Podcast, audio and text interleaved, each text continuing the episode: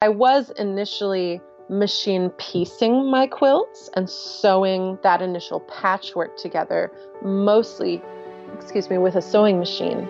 And then I started to realize that I was having a lot more fun with the handwork part instead of the sewing machine part.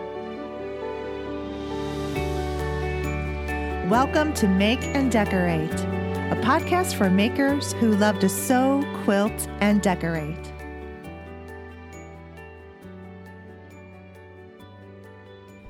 Hello, everyone. Welcome to the Make and Decorate podcast. This is episode 31.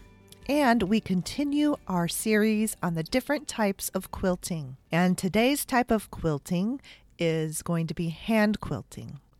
All right, so before we get to all that, let's talk about some updates and what's going on here. Um, first of all, I finally got the newsletter out. So, um, for those of you who have subscribed, thank you so much too, because a lot of you have subscribed to the newsletter and I really appreciate it. So, I got it done and uh, I just missed my end of June deadline by like one day or two days. but hey, it, it, got done. And um, I was definitely motivated in making myself accountable to get that done. So I hope you enjoy the newsletter. Uh, please send me uh, uh, any feedback you have. Uh, make it nice feedback. Um, if there's errors and that sort of thing, I definitely want to know. Uh, so, yeah, I hope you enjoy it. A few things I did not keep myself accountable for that fell by the wayside were my three sewing projects I wanted to get done by the end of June for our vacation coming up um, this week. In fact, when you listen or when this um, episode publishes on the 4th. It's publishing on the 4th of July. Happy Independence Day to uh, America. Um, but yeah, I'll be on the road driving to our vacation destination.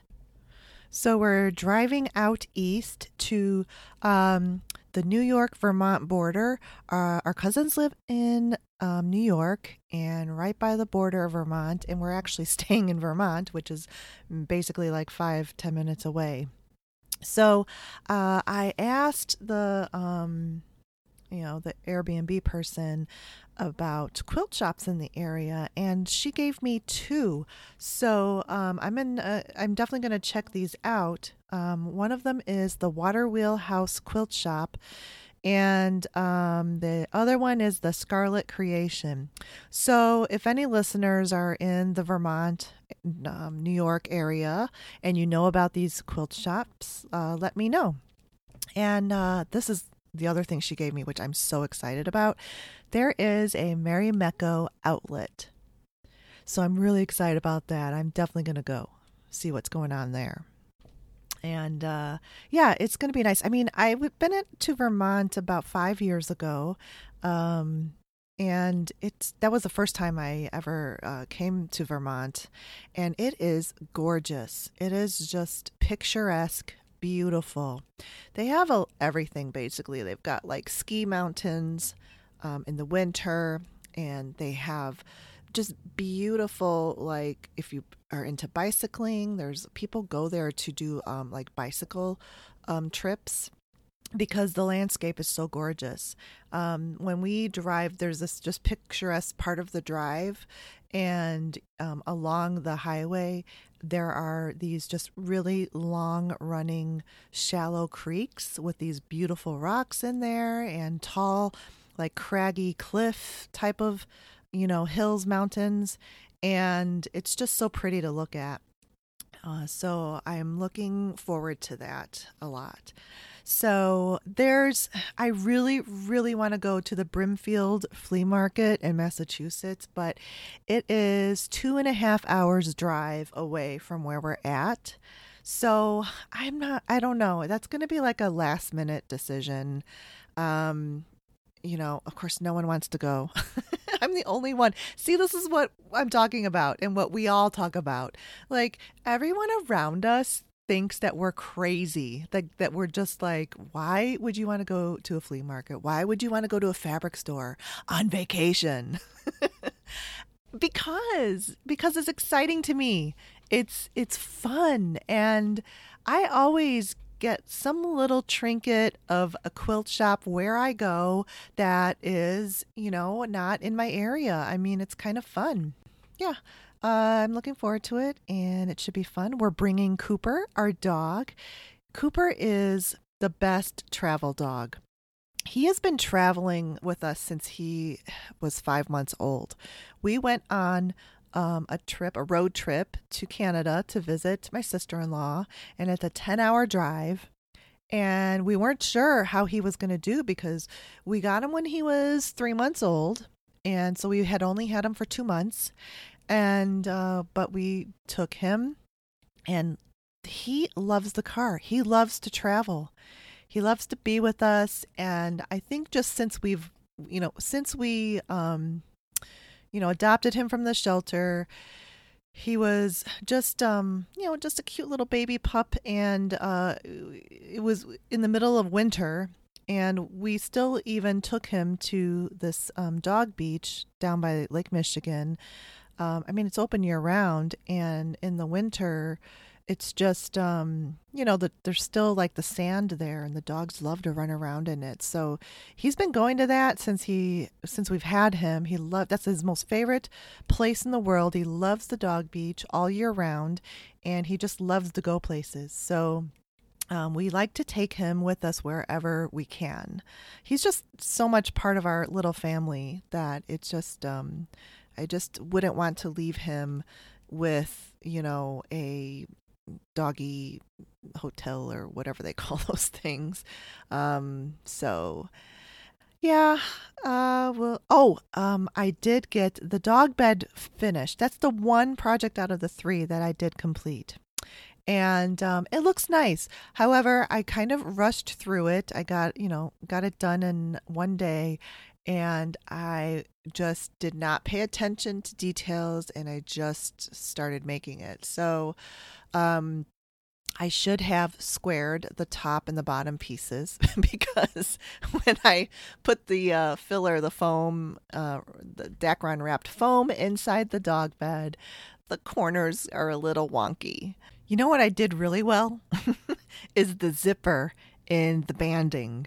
So I was really proud of that. And I think I am going to try to make this into a pattern because I like the design of it and it really isn't that complicated. Um, you just have to pay attention to the corners and the top and the bottom pieces need to be the same size.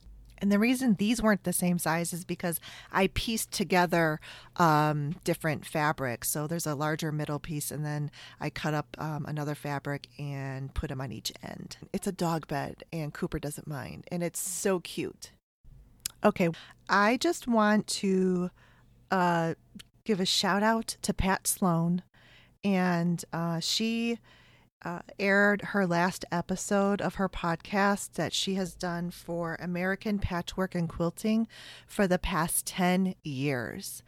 Pat Sloan's podcast was the very first quilting related podcast that I ever found and listened to.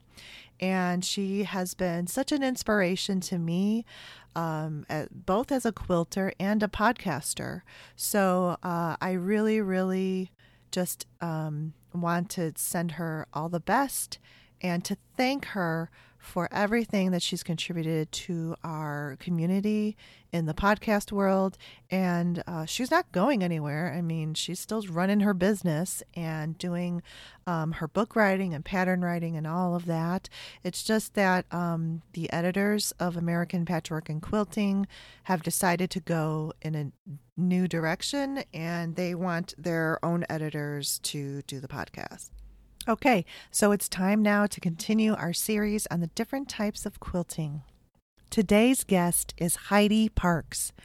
Heidi is actually from uh, the Chicago area, like me, and she is a, a trained fine artist. She went to the Art Institute of Chicago and um, her art now is quilting.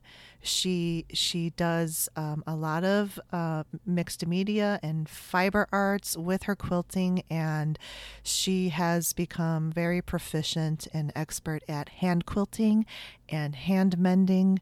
Uh, so I am just really pleased to present this to you. Uh, here is Heidi Parkes. Welcome, Heidi, to the podcast. I'm so happy that you're here. Thank you. I'm so glad to be here. And today's topic on my quilting series is all about hand quilting, which is what you do.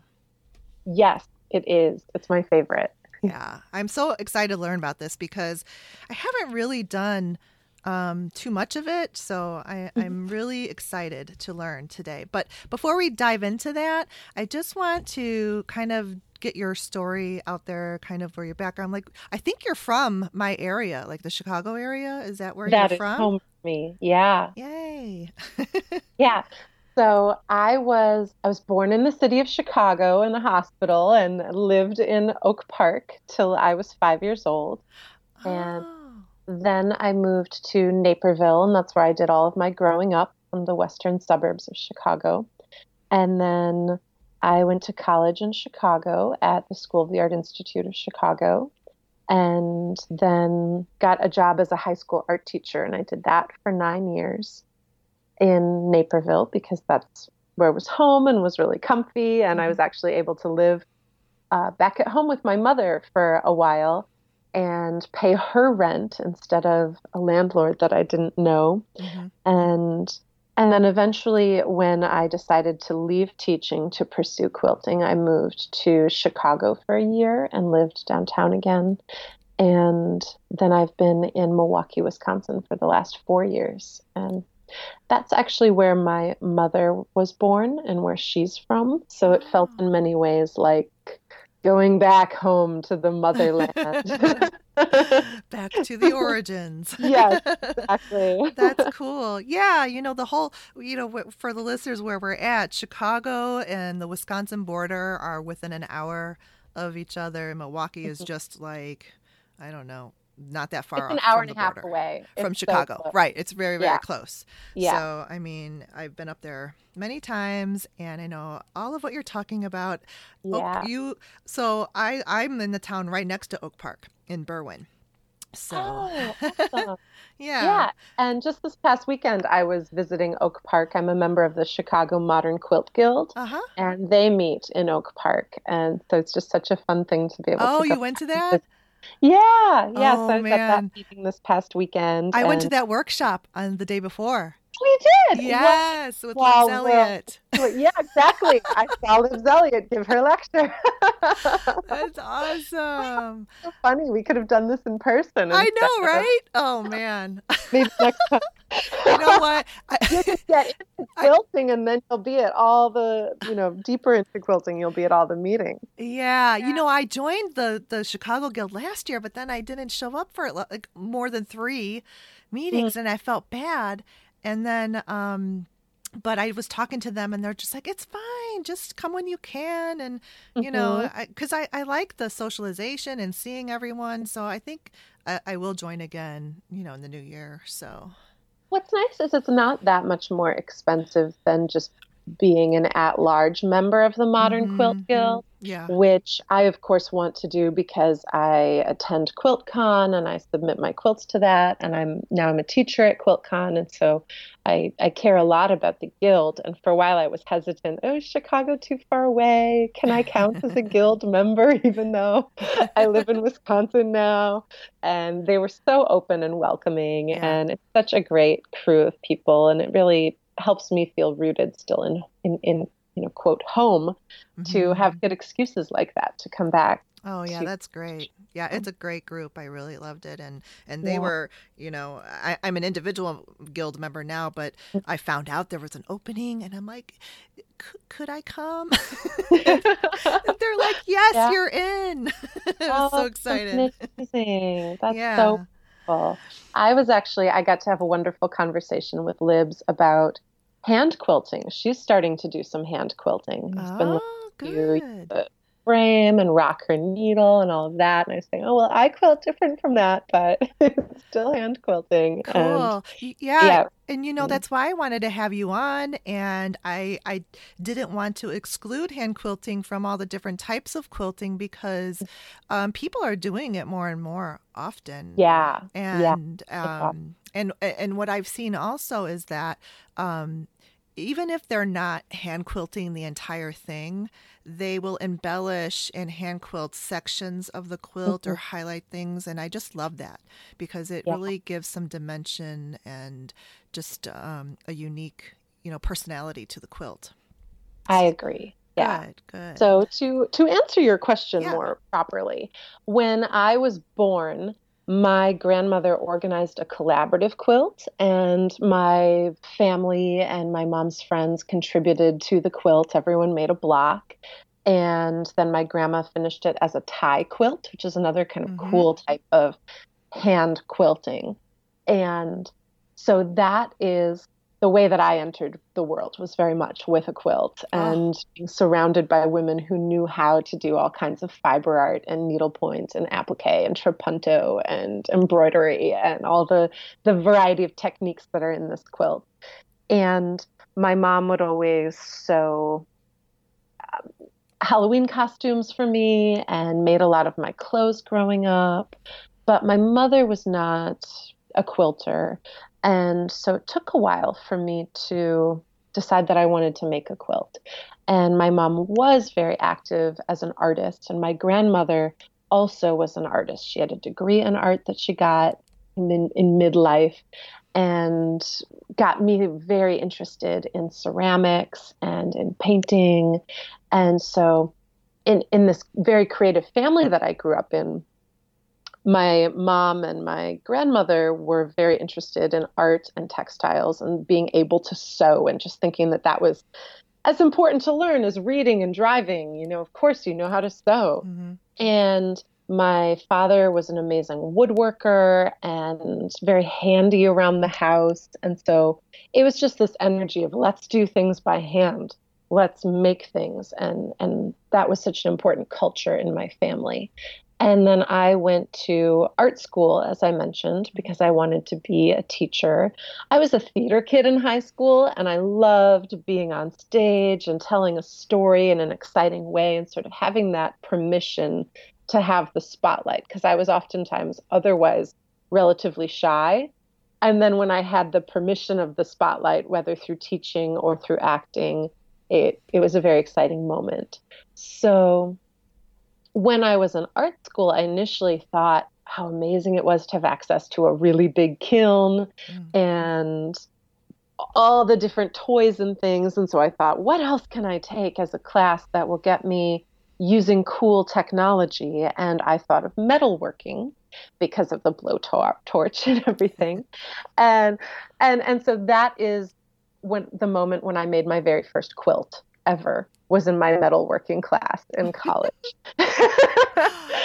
so that's that's my into the quilt world, which I think is not a very standard approach. but our assignment was make something that is as important on the inside as it is on the outside.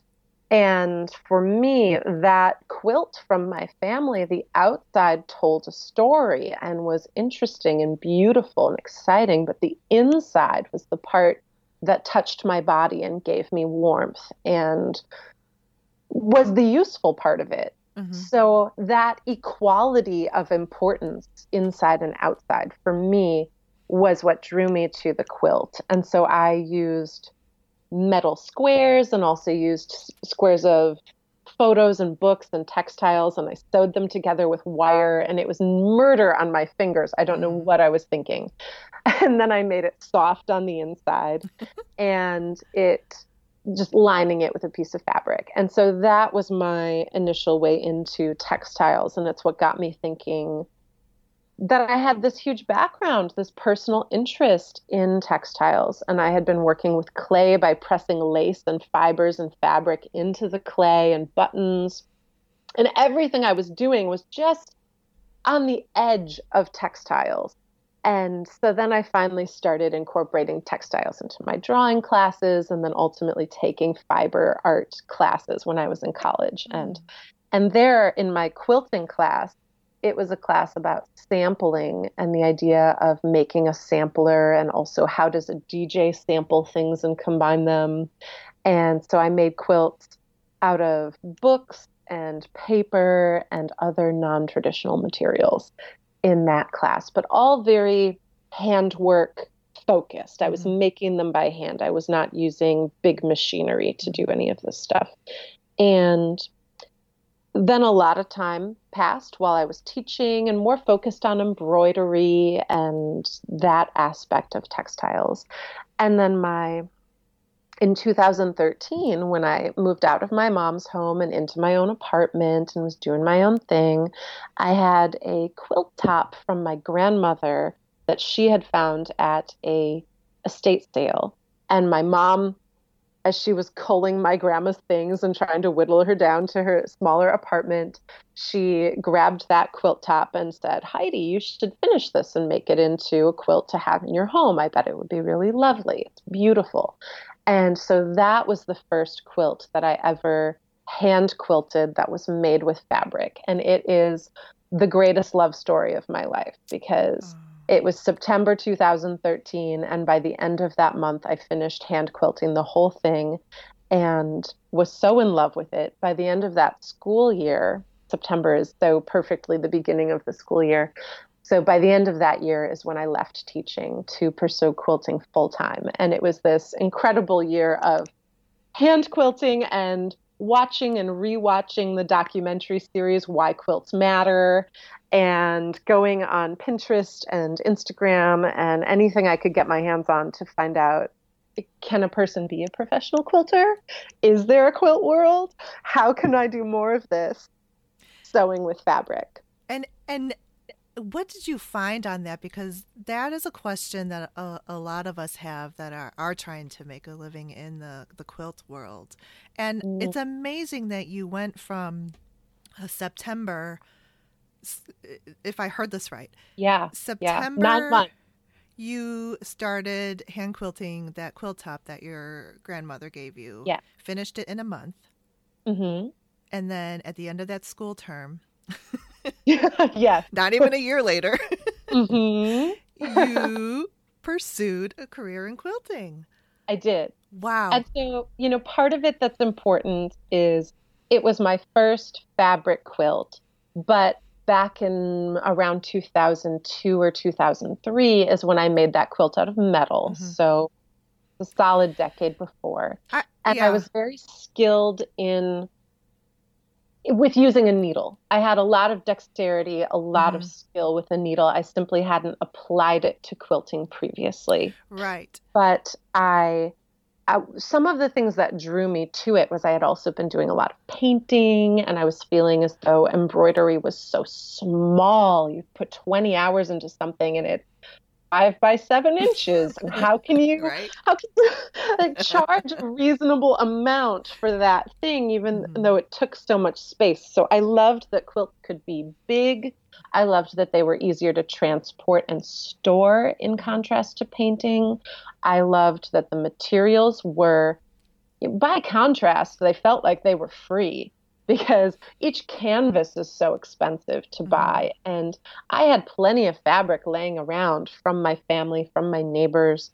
And the needle and thread were so easy to access. I already owned a sewing machine. The consumable parts of, of what you need to make a quilt were so much less. Mm-hmm. And and and also it was so clean and easy. I would i was leaving my mom's home where i had electricity set up to have a kiln. I had a whole huge basement where i could be painting. And suddenly in this new space i needed to be much more clean and i could make a quilt in that space whereas i really couldn't figure out how to paint or do ceramics or other mm-hmm. things right, in that space. and in terms of finding that courage to be a professional artist, a big part of it went back to when I was in high school and college. I worked as an assistant to a ceramic artist. And she had also gone to the School of the Art Institute in, of Chicago. Mm-hmm. And I loved that as a job that I sometimes did. But in experiencing what it meant to be a ceramic artist, things were so fragile they could break in a second you could chip something and all the work that you had put into it completely mm-hmm. gone. Mm-hmm. and she had to drive a huge van in order to transport everything. It was a lot of heavy lifting. It was a lot of hours in the basement where you could have that kind of dust for clay. You can't work with pottery in your living room. And it it was eye opening enough that I understood that people could be artists, but it was also an experience that let me know I didn't love ceramics enough to do the work that it took mm-hmm. to have that be my job. And when I made a quilt, I thought, I love everything about mm-hmm. this. It is worth the struggle and the difficulty. And certainly part of how I was able to do it is that I had been living pretty affordably with my mother and saving money for that, you know, one day, who knows what I'll want to do. And so I had a significant amount of money saved up and I had paid off my student loans because I was living economically. And this felt like something I wanted that was worth spending that money instead of continuing to squirrel it away.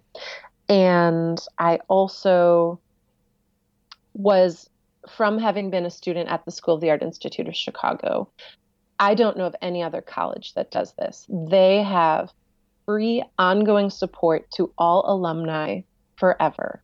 And so I was uh-huh. able to attend special free workshops that they had every other Saturday at the school. And each week, the theme was how to document your art with photography how to do an elevator pitch, how to write your resume, how to do your website, how to have an online social media presence.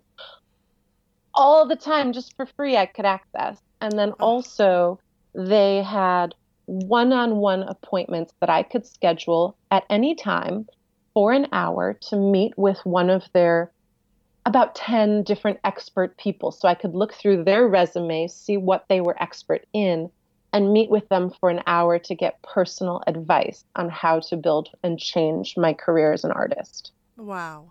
And it was just, it's amazing. and I have never heard of anyone else having wow. access to anything remotely like that. And so, even though I graduated school in 2005, when we barely had the internet, when you know, things were so different, I was able to go back. And the very first workshop of that kind that I attended was on a social media presence. And at the time, I had 250 followers on Instagram. It was a small collection of my Facebook friends, basically. And they completely transformed the way that I was thinking about how I was interacting with that social media. And within a year, I had a thousand followers on Instagram. I'm super excited. I just recently hit 10,000 followers, and that feels like a really big That's huge. step forward. That is so huge. It's so exciting, and it it's because they changed the way that I was thinking about what I was doing. Hmm. And they also one of the really powerful things that they did when I went in and met with them was I, I was starting to find people who inspired me. And so I went in and I showed them the website of Folk Fibers, Maura Grace Ambrose, and Luke Haynes, mm-hmm. and Pauline Boyd of Counterpane. And these three quilters were doing things that I thought were incredible. And I thought, if they can do some part of this, maybe I can do it too. And how are they doing it? And the expert that I went with, he said, first of all, let's look at what their splash pages and what their websites look like. Some of these people want to be in your home they are making functional objects. Um, on the other hand, some of these artists, because of the way they're doing their website, they want to be in a gallery. They are exhibiting fine art. Like if you didn't read the small little word that says quilt, you might think it was a painting based on the way that their website is structured. Mm-hmm. And you've got to do some soul searching and think where do you want to be? What is your identity? What is your goal as a quilter? And then when we looked past that, we looked at the small print of their website. So, where was the tiny link with their CV? And how long have they been at it? Have they been quilting for a decade, for two years? And where did they get those first early breaks that helped them make their mark? And was it in a gallery? Was it in a textile shop? Was it through an interaction that they had with Anthropologie That was more of a mainstream designing connection. And those baby steps that they did early on in their career can help guide the early on choices that I make. Mm. And and then also just kind of getting over some fears around approaching people. That was an exciting year where I was reaching out to some of those artists and saying, "Hey, I really love what you do, and can I collaborate with you? Can I have coffee with you sometime? Can we have a phone call online or meet over Skype?" And and a lot of what I'm describing there is stuff that I did in that first year when I moved to Chicago. Mm-hmm. But the year when I was deciding what to do, it was really just about I've finally found something I love. And also, I think a lot of us are, know that the job of being a teacher is changing dramatically in America. Mm-hmm. And I was driving between two different high schools, and it just. Mm I felt like a frog in boiling water. I used to walk out of my job and think, I cannot believe that they pay me to do this. This is magic. Kids and art, nothing could be better. And it was slowly changing to the point that I was so frazzled and stressed with having four different budgets that I was buying things from and new acronyms each year and being told to teach classes that were supposedly the same as one another, but they really weren't the same as one another at all. Um, with with the same amount of time and what felt like twice the work. And so they were making it feel very easy to leave. And then also my duplex that I was living in, uh, after 10 months of living there, the landlords decided they didn't want to be landlords anymore. And so I just realized either way, I have to move. and it was just, it was such a nightmare. I did not want to move again. But mm-hmm. I thought, okay, clearly the universe is saying that what I have been doing, it's going to be hard to stay. It's not going to be easy to stay. And here's this new way forward where I can move to Chicago, have a roommate, cut my living expenses, have lots of opportunities through my college, and and and can carve a new path that way. And so I made during that year I made a collaborative quilt for my friend who was having a baby. And then I made a quilt that was a Christmas gift for my dad. And then I made a quilt that I thought was going to be a baby gift, and then I realized the person I was making it for, we weren't close enough for me to give her a gift that took them. right, kept... right. um, and I, I finished a quilt that my grandmother had had in progress for about 30 years, and we gave that as a gift to my brother for his wedding. Oh. And then I thought, if I want this to be maybe possibly more fine art rather than functional craft let what would i make for that? And so i started to make a quilt that was a 36 block quilt about wanderlust and changing directions and moving and looking at the world differently. And that quilt went on in 2016 to win first place at in handwork at the modern quilt guild's quiltcon. Yes. so it was a quilt that I called Places Unfold. And um, and I was using a lot of embroidery in that quilt. And so all of the technical things that I had been doing in other corners of my creative life, mm-hmm. it was the first time I thought, let me apply those skills to a quilt and have some of the artistic creative thinking that I have been bringing to painting. What if I put that into a quilt? And as I was starting to see that quilt form, it was great because with the 36 blocks, I could bring make a plan and then bring a block. And when I was doing supervision in the cafeteria as a teacher or proctoring exams. I could have that handwork with me, and it was small and easy to do.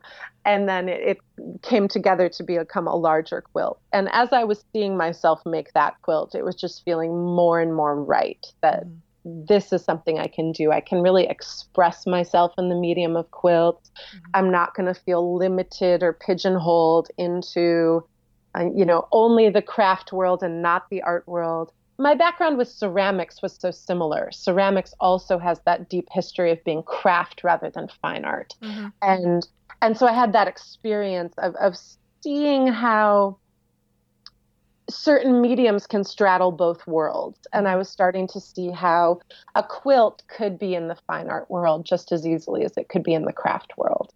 And and then I just jumped, you know. I, I had been seeing a, a, therapist during the time as I because I was going through some other transitions, and she helped me work through a lot of the fears that I had around finding the courage to be an artist and letting go of a salary mm-hmm. and having my own health insurance. And luckily, Obamacare was on the scene by then, and I realized that I could have my own health care that would be true health care and not just catastrophic in case something terrible happens care. Mm-hmm. And and then I, I, jumped for it and I, I, felt so supported in that leap by by the art school that I was in and by the connections that I had in the creative world and and by the way that Instagram was just kind of new and getting started, and I was, you know, for the first time, I could just send a DM, a direct message to Luke, and like he would answer me back. like, you know, I'm sure a couple years before that, that just wouldn't have been at all possible in my head that that would happen mm-hmm. and you know, that's still a true thing people direct message me all the time and i always get the message and i always reply and what an amazing world we're living in right now that we have access to reaching out to our creative heroes and they'll write us back and give us advice. Yeah. Yeah, that is just a wonderful. Thank you so much for for telling your story and about your journey and just all of the um, roadblocks that you encountered, and also the way that you utilized um, resources out there that um, you had to make an effort to do that, and a lot um, of people, me included, are introverts, and it's hard for us to do that. But mm. to have that resource from your college, the Art yeah. Institute, have that forever. I mean, mm-hmm. and that's invaluable. That is yeah. just invaluable additional continuing education training. Yeah. Uh, so I mean, I and you know it's interesting because one of their struggles is that people don't take advantage of right. it. Right, that's what I'm so getting these at. weekly, these biweekly meetings I was going to, they were lucky if they got ten or fifteen people to show up. Mm-hmm. Sometimes there was only six people, and granted, there are different moments in a career when you need that kind of help. I feel as though you know right now because I did that, I don't really need that support currently. I'm not taking advantage of it as fully anymore because well, you did I, it already. I, already I, I, know. I mean, I already had probably 20 one-on-one meetings with them. Like, how much right. more can I do? But but it is really shocking to them that more people don't take advantage, and they're always trying to brainstorm. You know, and mm then they mm-hmm. came back to ask me and said, Heidi, how did we reach you? How did we get you to take advantage of this opportunity? How can we reach other former students and alumni and get them in the door? And and so it's interesting that it does go both the both ways. And I think a mm-hmm. lot of people, you know, obviously there aren't that many people who went to the Art Institute, but mm-hmm. there are lots of opportunities if you pause and look around yourself. Now that I live here in Milwaukee, I'm aware of lots of other kinds of opportunities that I'm eligible for. Mm-hmm. And it just takes a little extra digging on the internet to to find that support yeah. because yeah. there there you know there's so many different ways to get support like mm-hmm. that. It's just that you know the Art Institute was my way and was to me the most obvious way in the first place to start. That's amazing. Oh. Mm-hmm. I mean, I, it will never happen for me because my um, interior design school, Harrington, um, closed down last year. That was downtown Chicago. Oh, I know. I know. Oh, that's so sad. It is so sad. Oh, yeah. so now they're gone. But, yeah. Oh I man. think that, you know, at the Art Institute, they have free lectures that are open to the public and that they have on a pretty regular basis where you can come in and, and see an artist talk about their work. Oh, I, and- I'm going to get on their mail list then. Oh, they're, they're so good. I mean, Mhm. I even, and they had a bit of a lottery because it was so famous, but I saw Jeff Koons speak live in person. Whoa. in the more in the textile arena i saw Sonya Clark speak and she does so many amazing things with hair and with deconstructing the confederate flag uh, you know picking like unweaving Yeah. is part of her art form and she's amazing and i got to see her talk and when i moved to milwaukee that was a really big early priority for me was how do where can i see free art lectures and Yes. so I went to the local art college that they have here, and I, I found out that they don't really do that. and and so then I dug a little deeper, and the state school, uh, it's called UWM, you know, University of Wisconsin, Milwaukee. Their Peck School of the Arts has a a weekly lecture that they don't meet quite it's not open to the public quite every week but probably twice a month i can go and hear a lecture. And again there's always tons of space in the auditorium. It's like half full at the most. And and it's so inspiring to be around that energy. And then the crowd of people who shows up there and you know you go early and you sit in the front and then mingle mm-hmm. a little bit and you get to talk with other people who are also excited and striving and on this path of learning and taking advantage of the free resources in their community. And and so then they'll tell me about something else that's happening. And did you know this art gallery has a free thing? Or did you know that someone else is doing something? And um, you know please come to my opening for my art exhibition. And then let's do Mhm. studio visits together. And being in communities like that it Mhm. really does spiral with opportunities Yes. And you are getting out there in real IRL yeah with meeting it actual people. went right. hmm So that's the other plus about that too. Mhm.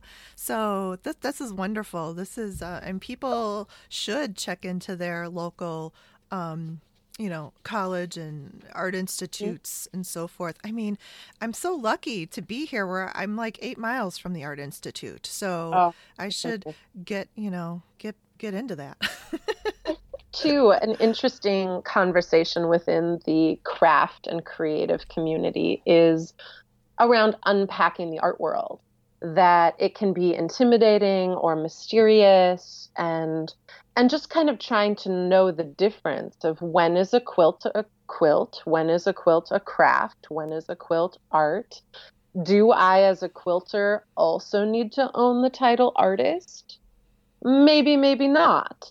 And I think there's so many times when people make quilts to express love and to have something in their home that they made instead of that was made in China and purchased at Target or Walmart. And just doing that is so beautiful and so interesting. And you don't have to wear that I'm an artist hat in order to own I'm a quilter who makes beautiful things for my own Mhm. home. Right. But if you are interested in that, in wearing that heart hat of artist, and you want other people to see your quilts and you want to participate in the art world, and you didn't go to art school, like most quilters, I would say, didn't go to art school, Mhm. you know, how do you then begin to access that world that seems intimidating? hmm And I think that there are a lot of really powerful things that you can do to gain access. And part of that is watching d- documentaries like Why Quilts Matter and also watching things like PBS Art 21. And you just start to see how do artists talk about their art? And Craft in America. Oh, I love Craft Me in America. too. When I finally met Therese Agnew in person, I just I almost died. I like could Yeah. have just swallowed her up with joy. Um, yeah, and so when you when you watch things like that, you learn how artists talk about quilts and how artists talk about their work. And then you can go to free resources like lecture. Especially a lecture is so nice because everyone comes in and they sit down and you don't have to feel socially awkward about what do I do now? Mhm. How do I? and maybe you don't even talk to someone the first three times you Sure. go. You just observe and you feel yourself slowly becoming part of that community. Right. And then you attend an art gallery opening. And, you know, again, maybe you don't have any pressure on yourself to talk to anyone at first, but you just show up and you just look. And it's, it's, one of those really safe social settings where you look completely normal. If you walk in and you don't say anything and you drink a little wine, Mhm. eat a bite of cheese, and look at the art, and then you go home. And then once you feel comfortable doing that, maybe you say hi to say someone. Maybe you introduce yourself to the artist. Mhm. Maybe you, you know, give someone the little elbow or comment like, "I don't get this one. Do you get it?" right, right. Or "Wow, that's so beautiful. How did they do that? Do you know?" I can't tell. and and it's just it's those baby steps that Mhm. give us access and i Yeah. think it's really important that if if we as quilters want to be part of the art world we need to show up in and participate in the Mhm. art world and that is Yeah. step number 1 Yep. yeah Absolutely. And it, you know it's not a step that anyone has to take but it's a really easy step if you want to take it Right. Right. Absolutely. That's great. You are just a wealth of, of information and resources about this. This is wonderful. So then now let's get into more of the hand quilting part. yeah And um I mean I I I one of my questions was like, you know, why do you have such a passion for it? But I think you've already gone there. I can I know why you have a passion for this art now and w- with your family history and your community and just um you know you said experiencing other types of art and then this one really you know grabbed you so it feels so Yeah. good to make a quilt mhm you know, it's a nice way to spend my time. mhm And I love that it has a history that's connected to women. I feel Mhm. as though every time I have a personal win in my own microcosm as an artist supporting myself, Mhm. it is also a macrocosm win for women getting recognition and for our traditional art forms mhm being supported and valued.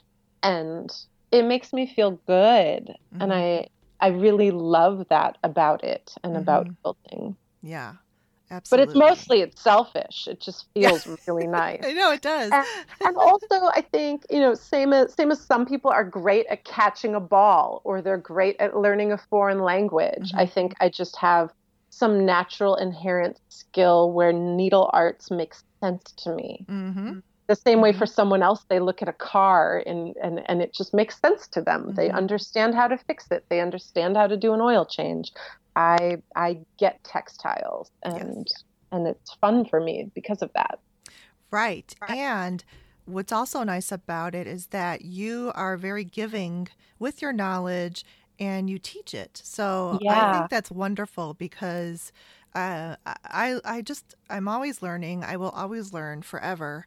Mhm. And um, you know, this is another form of quilting that um, I want to learn and get into. And Yeah. and you do teach workshops. Mhm. Um, what else do you teach?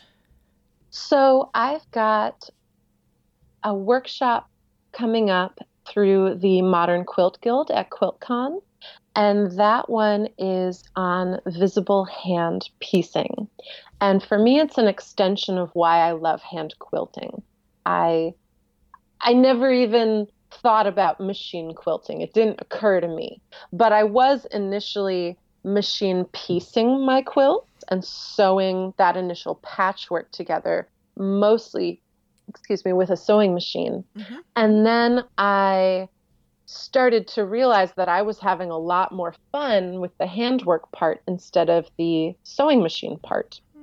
I didn't like how straight I had to sit. It hurt my back a little bit. Mm-hmm. And I didn't like listening to the sound of the sewing machine because I couldn't as easily have a podcast or an audiobook or a TV show on in the background. so I thought, how can I get rid of this and have it be worth doing? Because I had the misconception that if I was to start hand piecing my quilts, they would look the same as something that was machine pieced and how could I justify spending all that extra time for something that wouldn't show up in my art? Mm-hmm. And what I was able to learn is that there are a lot of ways that hand piecing can be visible. One of the really powerful experiences that I had is I went to Seoul in South Korea in 2015 and visited my favorite roommate from college. Oh. And she had been begging me to come visit her for a decade. And I thought, now I can get, you know, two birds with one stone. I can learn about Korean patchwork and I can see my friend Young Oak. And the, in that tradition, they use a whip stitch, and it's not like the whip stitch that we use with English paper piecing or grandma's flower garden doing hexagons in that in those western traditions there's a lot of cheating the needle to the back using thin thread invisible matching colored thread mm-hmm. and the korean patchwork tradition you use a bright colored silk and it transforms the act of making a patchwork from being an exploration in shape to being an exploration that also includes line because suddenly then you can see very vividly the line that is the space where those two shapes meet mm-hmm. and where they're being connected and learning those techniques and then slowly digesting them it took me about nine months from going to Korea before I was able to make my first quilt where I incorporated that into the piecing. Oh, but now I also use a lot of running stitch for applique things, and I'll use applique techniques when I'm piecing things that mm-hmm. are bigger than an applique setting. And because of that, you can see the handwork. And I think then that is where it becomes beautiful enough that it's worth doing. Right. And also, certain seams and things we avoid a lot in machine piecing because it's hard. Even something simple like a curve, but also an L seam or a Y, y. seam. Mm-hmm. It's so easy when it's this applique hand piecing approach. It's so hard when you're trying to shove it through a sewing machine and you hope it'll lay flat at the end.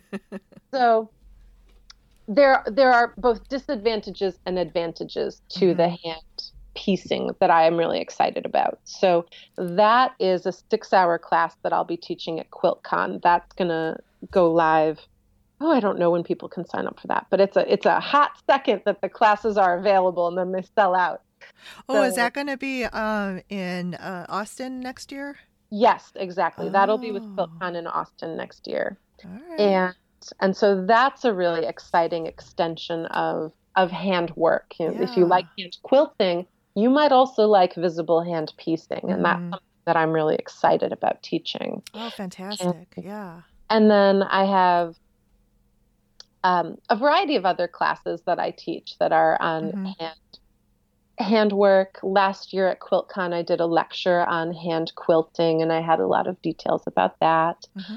And another handwork based passion of mine is mending. Yes. And I'll be teaching a class soon with the Makery out in Boulder, Colorado. The class will be at the end of October, and our our sign up is going to go live um, probably in early June.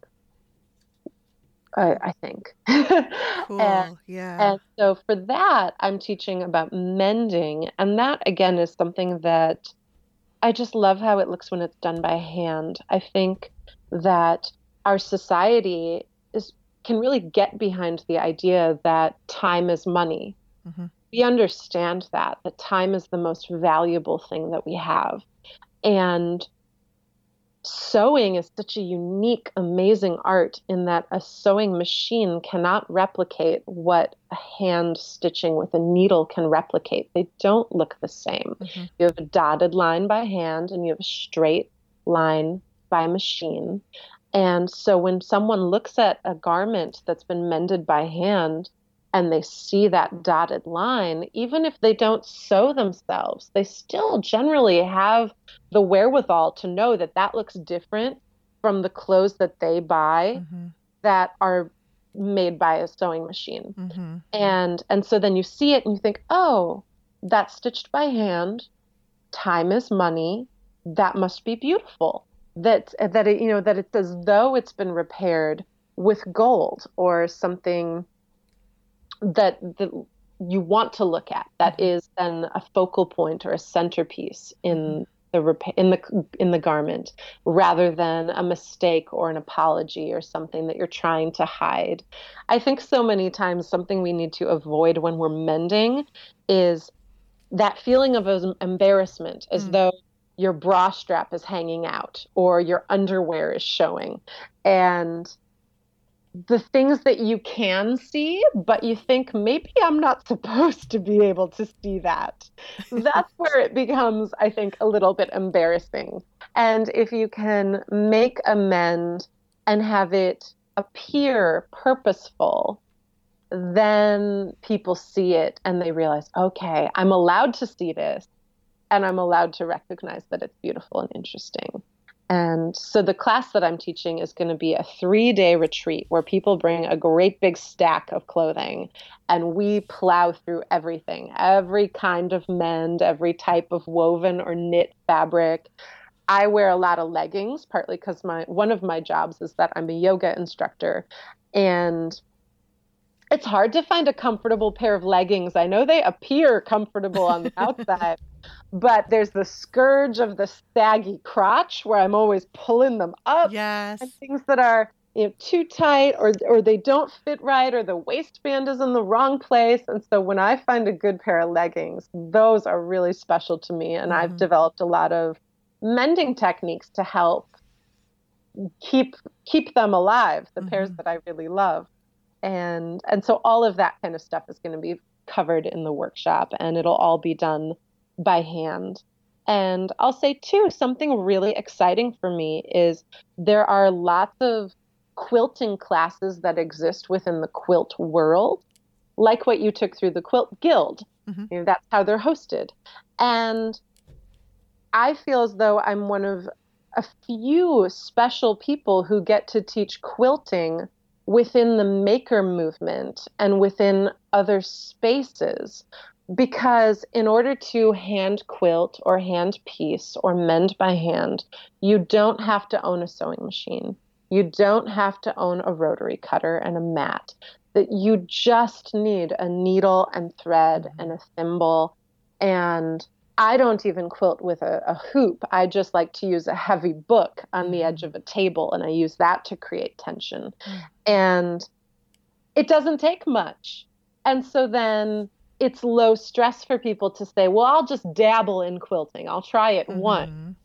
And then maybe if I really like it, I'll invest in a sewing machine and things later on. But I think to date, there have been some things that for people who didn't grow up in a home like I did with a sewing machine, it's hard for them to dip their toe in the quilt world. Mm-hmm. It's so intimidating and it's so expensive, and there's all this stuff you have to understand. And when it's a handwork quilting class, it suddenly becomes accessible again. And a novice and a beginner and someone who's not already into quilting can take a class and feel yeah. super successful. That's true. Definitely. It eliminates a lot of the ancillary mm-hmm. multiple tangents that are out there in the world of quilting. yeah. so much of it. Um, mm-hmm. Um, but you were talking about um, tools like your, you don't use a hoop because I, I, mm-hmm. that's kind of what I know. I wanted to know um, because you know you do i do see you know people um, quilting in hoops and yeah. um, or frames and i'm just not sure you know what what is appropriate for when but it sounds like really whatever you what whatever you you know need is what you need Um, Whatever's comfortable for you is what you need. Yeah. yeah. Whatever's comfortable for you, but I would extend the caveat of what's comfortable and healthy for your body Right. because there are a lot of things that people initially do when they start quilting that are not healthy for their hands. Mm. And you want to be cautious of that. The top thing that I see is people think it's awkward to use a thimble. They feel a bit like all thumbs, Mhm. kind of the same way that we as children felt about using a pencil instead of a big, thick crayon. You have to then learn how to hold the pencil in a way that's healthy for your hand. Mhm. And the thimble can feel awkward at first, but it has a very important job. And so if you're not using a thimble, what you're doing is you're squeezing this very tiny thin needle between your fingers. And with that pressure where you're squeezing on the sides of it, you're trying to push it through something. And you might feel okay doing that for a few hours at a time or even for a couple months. But at a certain point, the calluses that that builds up on your hand are going to be problematic. And having that kind of pressure of finger against finger and metal, that can cause damage to your nerves and your, your hand. Mm. The logic behind using a thimble is that that would be either on your middle finger or your ring finger. Both are good. That completely just depends on what's comfortable for you. Mhm. But and and there are also interesting thimbles that actually rest on the palm of your hand. If you look Mm. into sashiko quilting or sashiko embroidery Mhm. from Japan, there's a tradition of having it. So there are many different kinds and shapes and thimbles and many ways to use them. Oh, I think I have that one. It's, Mhm. It fits It's on like your. it's almost like it's a a ring. ring, but it's Mhm. got it right here. Okay. Yeah, Yeah. yeah, it's a ring that rests underneath Mhm. the joint on your finger. Yeah. And all thimbles are good. All thing- thimbles do the same thing. They give you something to push against so that the fingers that are holding the thimble just need to lightly grip it and keep it in place. hmm The pushing, that intense pressure that it takes to bring the needle through the fabric, that comes from the thimble. And so that is a very important thing that you do want to train yourself to do because you don't want to have damage in your hand. Very you good. also, with your thimble, you want to be careful that it's not too tight. Mm. I personally really like the thimbles that are softer. Mm. So I love the Clover Protect and Grip thimble. It's a soft silicone around my finger and it's just hard metal at the tip. Oh yes. hmm There are also a lot of great thimbles out there that are made from leather.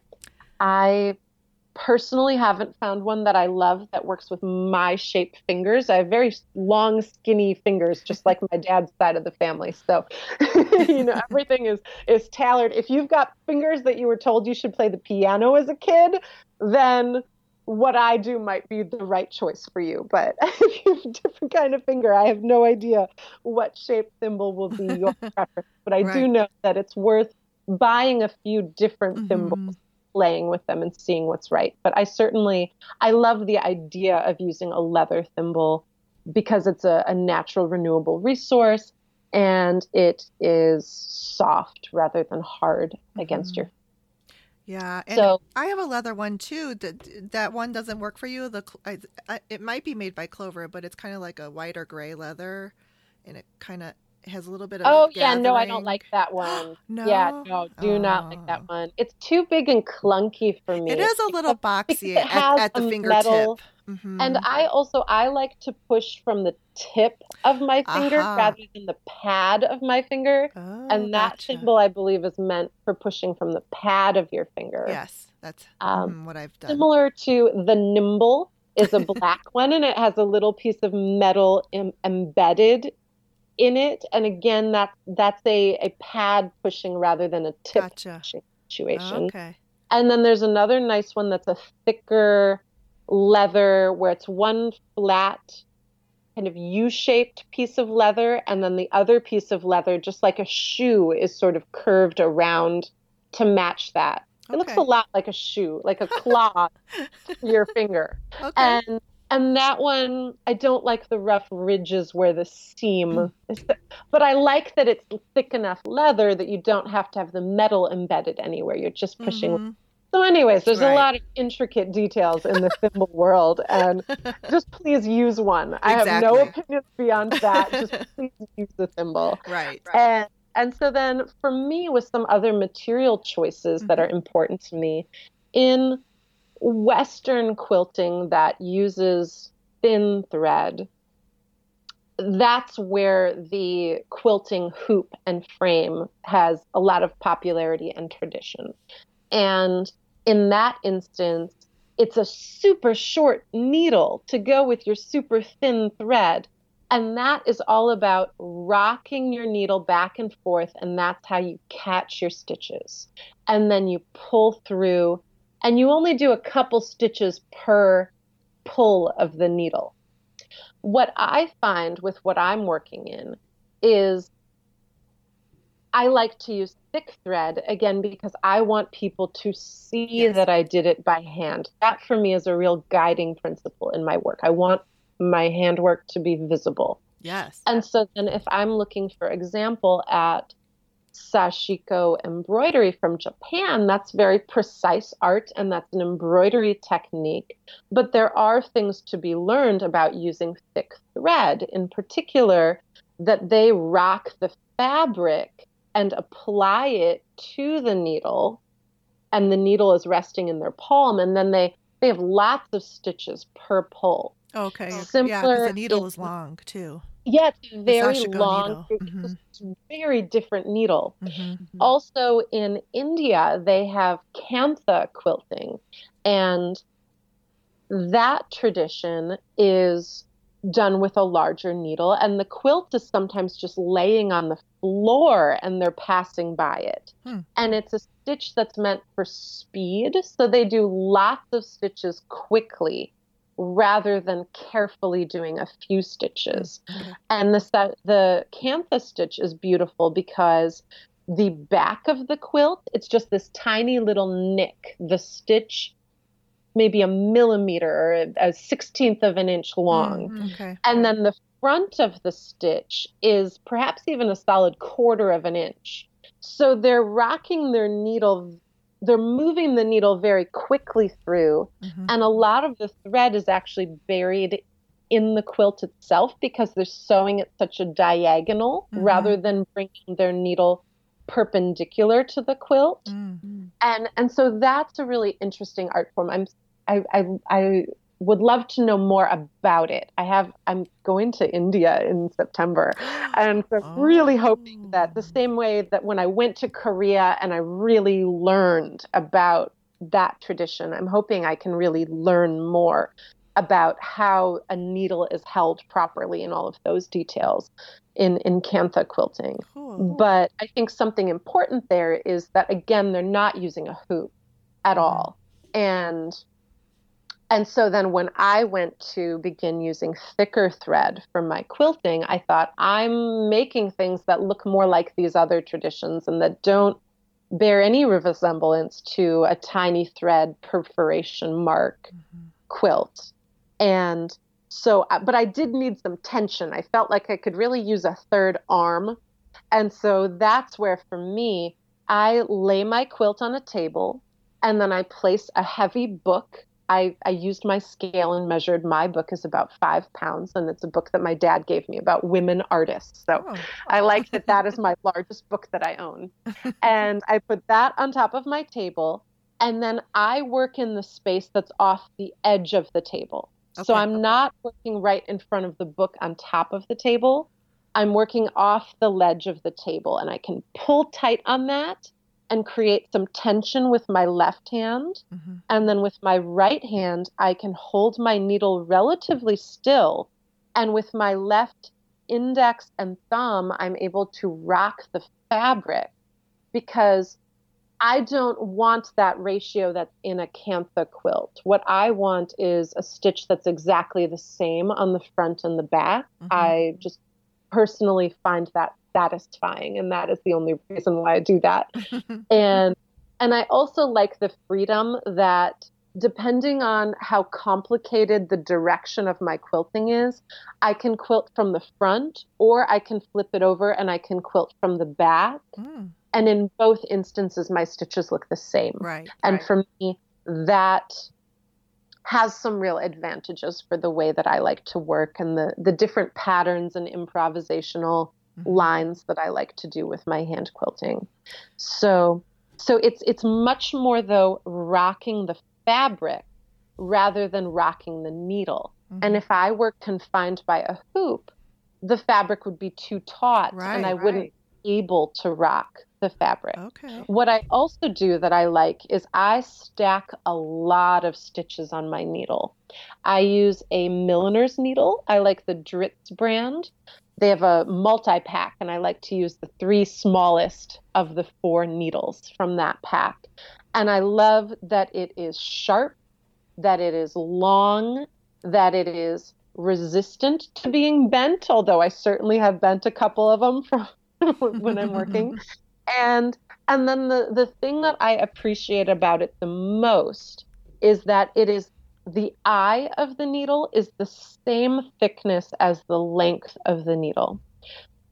Embroidery needles are tempting to use with thick thread, mm-hmm. but I found that that makes pulling the needle through the fabric that much harder. It's really a lot of pressure on my fingers, on my elbow, on my shoulder. And so by using it's slightly more challenging to thread, but once you get the hang of it, you thread it once, you pull it through so many times. Mm-hmm. And and I would rather have that pulling moment be less effort, mm-hmm. less less taxing on me. And so with my milliner's needle, I'll stack probably two to four inches worth of stitching on my needle. It's all bunched up on there. And then I'll pull. So I'm getting about three inches of quilting every time I pull my needle through. And that is really helpful for mm-hmm. me. I mm-hmm. feel like I'm being economical with my time in that way. Mm-hmm. And I like to use a rubber gripper on either my thumb or my index. I kind of like to take turns so that both of them alternate. If I have that on both fingers, I feel like I'm all thumbs. Right, I can't, right. I don't have enough dexterity that way. Mm-hmm. But having that gripper on just one of those fingers is enough tension that that makes it a little easier for the pulling side. So I've got my metal, nice strong thimble on on my I prefer ring finger, but I try to make myself alternate between my ring and my my middle again, so that I'm not doing the same exact movement over and over and over again. Yes, yeah. The more I can create diversity of movement, the less taxing that is on my body. So I'm pushing with my thimble, and then I'm using the aid of my rubber gripper to pull through. And I'm also, as I pull, something that I learned uh, as, for my my health of my shoulder is that I don't want to lift my hand up higher than my shoulder when I'm pulling. It's much better to reach forward and away, keeping my hand at shoulder height or lower when it's that intense repetitive movement. So sometimes if I'm using a long thread, I'll actually pull away from myself and then catch the thread on my elbow and then pull my elbow away. Oh, all right. Hopefully the audio of that is translating to um, to our listeners, but that it's helpful to not reach up overhead yeah. all the time. It's helpful to reach forward and around or to reach catch the thread on my elbow and pull back towards you so you. that mm-hmm. that right arm isn't going higher mm-hmm. than my shoulder. And and again, it's just it's less frequent if I'm able to stack a lot of stitches mm-hmm. and then pull once in once every three inches instead of once every inch or every half inch. But you know, all of those choices are based on the thread that I like, and so the thread that I like yes. is DMC pearl cotton size number eight. Oh, okay, eight. I it I love that thread. So much. I initially went to the craft store and I saw the beautiful colors in the DMC floss for embroidery. and I thought, oh, I'll make a quilt with that. And I did make a couple quilts with that. And it was very frustrating because those six strands, invariably, one of the strands will pop out more than the others. And then it just doesn't look right. And it Right. also doesn't hold a knot very well. I was having trouble with my knot slipping open. Yeah. So the DMC pearl cotton is mercerized, and all of the strands that make that thread are spun together in a way that they can't be pulled apart. And that makes it smoother to work with, and also it holds a knot better. So I love that thread, and I like that thickness and the way that it is is spun and wrapped around. I also if I want something slightly thicker, or if I just want a color that's different, or if I want to be um, gentler on my pocketbook, the other thing that I really like is crochet yarn. So, something, for example, like Aunt Lydia's, although I don't have as strong of feelings about the brand. So, it could be the Michaels brand crochet thread, it could be the DMC brand crochet. It, it, for me, it's about color when it comes to that.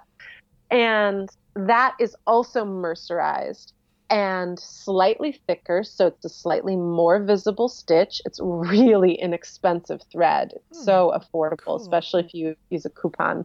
So those two are my my hands down favorite things to Mhm. use because of the color variation and the way that it's mercerized and it's a nice strong thread. If you start cutting corners on thread and buying the cheap stuff or buying just Mhm. buying other brands that are prioritizing other virtues in their thread, like um, sometimes those threads get really thin and they'll snap, like they'll break Mm. before I'm done using the thread. So, so, so that's why I like the DMC and the the crochet stuff is that it's strong and good colors and mercerized. Yeah, and, and- and cost effective because, Mhm. I, and this is a really good tip about the crochet yarn because I didn't know about that. Um, Yeah. And I, I, I really like the Aurifil threads, and they've got a beautiful 12 weight thread, which probably would be good for that. But It's thinner. Oh, is it? I have I actually I have a ton of thread like that from Sulky because I've won some awards and they've given it to me as a prize. cool.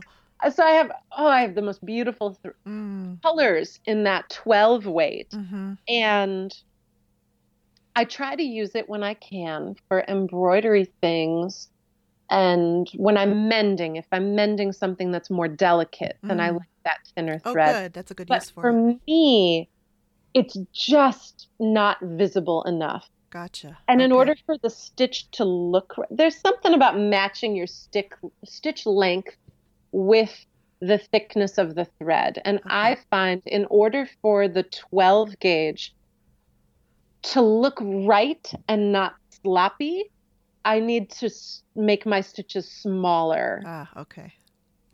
But other people, you know, go other ways. My dear friend Zach Foster, who I so love the way that he hand quilts, he thinks that he, on, upon my advice, he bought some size eight, and then later he gifted to gifted it to me because he said it was just too thick and he couldn't deal with it. he wants his size twelve. So- To each their own. Very intimate decision pro- process. Yes. yes. You know, if you buy some stuff that's the wrong diameter, hopefully you can find a friend who likes it. right, right. But this is a good guide just for people who um, uh, just want to try it. And I, also want to say that um, for listeners that are used to doing fast and quick projects, that this hand quilting slows you down, makes you Mm. really like present with your project and think about it and um, you know don't think about i don't have time for this or if Mhm. a lot of people are just like oh i don't have time for that you know i just you know run it through and done Mhm. and maybe that's the lifestyle you have. Maybe you have little kids or whatever, but maybe you don't do a whole quilt of hand quilting and just put a little bit of it in there. But um, I just think it's something, something to try. other than a quilt, right? Maybe you make a purse or Uh-huh. a placemat right. or make a jacket for yourself or some Yeah. kind of clothing. Maybe you make a three foot by three foot baby quilt. Mhm. It doesn't, don't start with a king size quilt for your bed. That's for sure. right. Mhm. but this is a really good and and and talking about the mending I, I've definitely gotten into that more in the last six months, learning about it. I follow the hashtag. Um, Visible mending. uh, oh, I didn't. Not that one. I don't. I'm Oh. going, I'm going to Love clothes last. visible mending. No, the uh, mend and make do. Oh, yeah, that's a good one too. Yeah. Mhm. Um, but I'm gonna hashtag visible mending. But the things that I see on the, that feed is amazing. I Yeah. am just blown away by this mending that um, these people do. And they make it so artistic. And to me, it's just like you just made a couture custom piece of clothing Yeah. right there. Mhm. It is that good. It's just so amazing. So that's why I'm really I've been following it, and I learned I learned about this little speed weave mini loom, Oh, and I love you know you put the, the little hooks and you weave the, the the yarn or the thread through it, and you swish them the other direction, and they mm-hmm. create like this weave. So I've been on like this hunt for it, but man, they are expensive. It's just the Oh. going rate for those are in like the two to three hundred dollars, and I'm just like, for just a simple. what? Yeah, for a little piece of round wood and a row of little metal hooks. It's just crazy. It's you know they did that with the quilters with the featherweight sewing machine. You know now that's exorbitant. It's just the Mm-hmm. Oh, yeah. supply and demand. I'm thinking maybe you could use an embroidery hoop and some applique needles Yeah. in the in between and make your own little. I know, right? I gotta get creative. The high school art teacher in me would say, "Oh, don't we use shoe boxes to make a loom? Right, right. Yeah, yeah. How about your your cottage cheese lid?" there you go. Mhm. Get creative. But yeah, I I both of these things harken back to a similar mindset of quality over quantity a- as well. And why do you need to ma- be able to make a quilt in 10 hours? That, I, you know, I, d- I don't know why you would need to make that. I think for me, just the quilting part of it, making something that's around three feet by three feet is probably just 20 hours of hand quilting. If I'm making something that's five feet by five feet, that would be potentially around 36 hours of hand quilting. And, you know, how much time have all of us spent watching Game of Thrones? right. uh, if if an if it, if a season of a show is ten hours, Yeah. think about how many seasons you're willing to watch. Right. And and and quilting is something that is it's it's very easy to watch TV and quilt at the same time. You don't need to be eyes glued to your work the whole time. I think that's for me the thing that's time consuming is knitting and crocheting hmm if I'm gonna knit myself a shirt or something, that that's the long term just for me. I would never sell that to anyone because Right. it's too much time. but both of those art forms, I can knit and watch a show. I can quilt and watch a show, and then it becomes well. Yeah, I can marathon through a TV thing. My first quilt that I made, I distinctly remember that I was watching Fringe on Netflix as Mm. I was hand quilting in September 2013. and by the time I finished watching Fringe, I had a quilt. And it was great because it was this suspenseful TV show where I just always wanted to watch the next episode, next episode. And and then I was able to finish that quilt in a month. And yeah. it's it's a good way to to wrap your brain around the time that you're spending on the thing. I think when I'm mending, I'll consider to myself, is this a sitcom Is this a drama being 30 minutes or an hour? Is this you know, a movie length mend? Mm-hmm.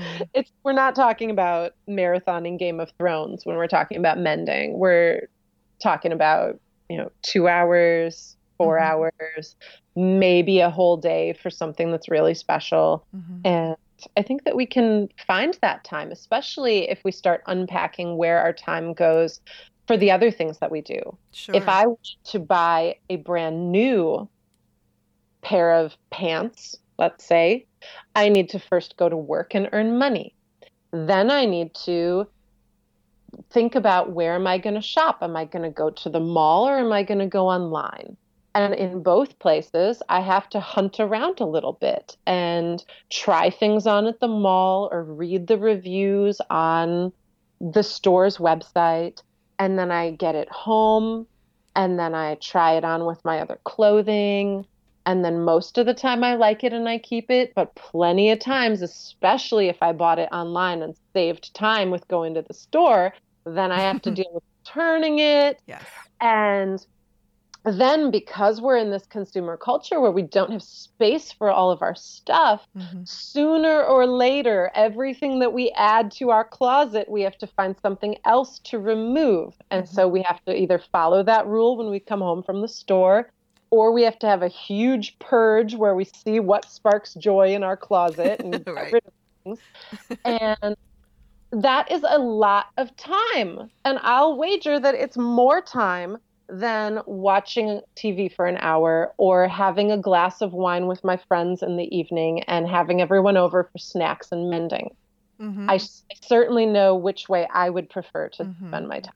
Yeah. So sure it, it's a lot of just changing our thinking around the way that we're spending time mm-hmm. because we have so many habits around consumer culture that we don't even we're not even aware of the mm-hmm. time into participating in that system mm-hmm. and once we do become aware of it and draw back from it a little bit it it's really shocking mm-hmm. When yeah. when we try to reintroduce ourselves just, i got a gift card as a christmas present to a store and I, I like haven't been able to spend it yet it's so frustrating because i've been looking online and now i have to return the things online and i'm living that right now i'm in the nightmare of trying to spend money at a store yeah very good. That's so. That's a really good um, way of looking at that, and and really seeing where your time goes mm-hmm. uh, with that. So I'm looking forward to you know learning more about mending, and if anyone's interested. Um, uh, uh about with that three day mending, where is that retreat at actually? The, at the it Makerie. in Boulder, Colorado. Oh, okay. And the website is the Makerie. Um, make I E R. Oh God, I can't spell. I, I have it M A K E R I E. Yes. Okay. That's how it's spelled. I'll put it in my show notes. I'll put a link to it uh, mm-hmm. when you get when you get that, because this is not going to go up for a few weeks, so we'll have time um, to do that. But yeah, I'll I'll have that up there for anyone who wants to um, dive into that retreat. That sounds wonderful. Uh, one other thing, though, I, I wanted to um, address before we moved on. Um, the batting yeah. type. Is there oh, any special batting? I like, I like warm and natural bat- batting from the Warm Company. And I used to say that I didn't have a great reason for liking it. I mean, like my milliner's needles and my thread and my thimble, that is seriously researched, impressive. you know, I feel very confident recommending that. And I would always uh-huh. say, well, I've only ever used warm and bat- natural batting and I can't complain, but I don't know. And the reason I bought it was because I was looking at Joann Fabrics and everything else seemed to have glue in it. It was mm. all this fusible, weird mm-hmm. chemical stuff. And especially because I'm hand quilting, I don't want a needle that's passing through all those chemicals on my skin getting absorbed through mm-hmm. you know, through my skin that way. So mm-hmm. number one, I like warm and natural because it has natural ingredients in it, like mm-hmm. cotton instead of glue. Right. But at at QuiltCon this past year, I attended an amazing lecture about cotton and the history of cotton. And in that lecture, I learned that Warm and Natural is one of the unique brands that actually uses American made cotton. Hmm. And so I feel great about buying American cotton. Yes. The guideline cotton is actually a very controversial material. I mean, as are most materials. Mm-hmm. And if you want to feel good about things like mending, there's a documentary called The True Cost. And that documentary on Netflix will make you cry and be grateful for even the one time that you decided to mend something or buy less instead of more. Mm-hmm. And in there, they talk about the cotton industry and all of it's like cotton candy to bugs. And so there are a lot of chemicals used. And in America, we have some stricter guidelines on how to apply those chemicals so that farmers aren't dying mm. from the chemicals that they're using to make the normal cotton as opposed to organic cotton. Okay. And in other countries like India, they are making a lot of cotton there, but they don't have the strict human guidelines. Mm. And there's also a lot of problems that they highlight in that film around people buying the seeds and the equipment and the chemicals. And then at the end of the season, they owe a certain amount of money back because they got into debt to get the chemicals. And if it was a bad year, if for any reason their crops didn't grow, it's completely devastating to that family mm. and their finances and and they highlight in their problems with suicide that the farmers are having wow. because because they're they had a bad year with their crops and there's no way to get out of that crippling debt that they have because of the chemicals so um, yeah. Cotton is complicated, mm-hmm. as it has been. Certainly, cotton, we think of America and we think of slavery mm-hmm. and the intensely complicated history that it had then, and it continues to be mm-hmm. complicated. I would say it's still, in many ways, better than polyester because that has all the microplastics that are mm-hmm. going to the ocean every time we wash them in our washing machine. Um, you know, like all of these materials are complicated. And even bamboo. People think uh-huh. that bamboo is so renewable and eco. And I found out that the processing that goes along with making bamboo batting is eh, you know they're mm-hmm. reversing it they're reversing the all the ecological you know p- pros by wow filling all the chemicals in the plants that processes the, the bamboo that's interesting I imagine yeah. it's a lot like rayon, where yes. it is a natural fiber, mm-hmm. but it's a heavily altered yes. natural yeah. fiber. And so they all have pluses and minuses. Mm-hmm. Certainly, one of the biggest things to keep in mind is if you're going to acquire some of those things, mm-hmm. try to make it last. Right. Rather than throwing it out after a season. Mm-hmm. Like try to see it as the valuable thing that someone struggled to mm-hmm. to grow and to bring into the world. Right and absolutely and so anyways i i feel now remarkably good about my lifelong choice behind warm and natural batting. Great. I like that it's from america where we have higher standards for for the human yeah. side of that equation. Yep. and the batting that i get is needled batting. And traditionally that's needled into a scrim. And so part of that scrim is made from something synthetic and being needled the it's it's like it's being felted mm-hmm. it fuses the batting so it doesn't come apart and shift inside of the quilt mm-hmm. it also keeps it flat uh, now the warm company who did who makes warm and natural they have another line that they're making where even the scrim is made out of cotton. Mm. And so that's something new that I've personally been excited about buying, but haven't really, um, you know, because making quilts is slow, I haven't mm-hmm. made very many quilts with mm-hmm. it yet. Sure. But it seems to function ex- in, in a way that's just as good. But it is truly 100% cotton. Okay. Cotton versus having that scrim that is made from a different material. Right. But certainly no glue involved. Yes. good, very good. Well, Um, you know what? I'm, I, I definitely want to have you back because there's just so much more to to just find out from you because um, we didn't even get to talk about just the inspiration for your work of like the Japanese wabi sabi, and you talked a little mm-hmm. bit about the Korean. Um, how do you say mm-hmm. it? Jogato, jogato, jogato. Um, jogakbo. jogato. yeah. Seminole patchwork. Yeah. Mm-hmm um, American knots and improvisation. So I, I, I, definitely I want to have you back so that you can talk about those as well. Yeah, we talk more about aesthetics and yes, yeah, yeah, absolutely. yeah. But this was amazing. You you just um you, you bring a wealth of experience and knowledge and your passion exudes this mm. knowledge from you in, in a way that I can absorb it and get excited about it too. And then it's really coming, you know, to the surface on Instagram and everywhere with this mending the mm-hmm. visible mending. I love how yeah. portable it is. Yeah, and portable. Mm-hmm. You don't you don't have to be then in your sewing room at home. You can go to a social mm-hmm. gathering. You can be quilting on an airplane.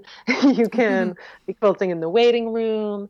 It, it, it, you find more times where you could be quilting because the location is so freeing for where right. where you can do the work. Yeah, absolutely. The the location and like you said, you just need needle and thread.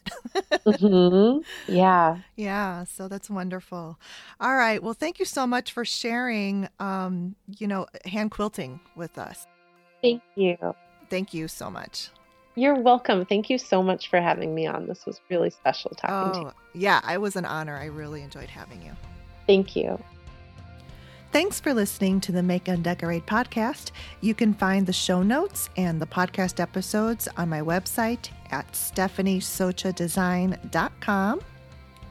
And I appreciate any ratings, reviews, and comments that you uh, would like to post and give me feedback on Instagram or wherever you are at. Okay, bye.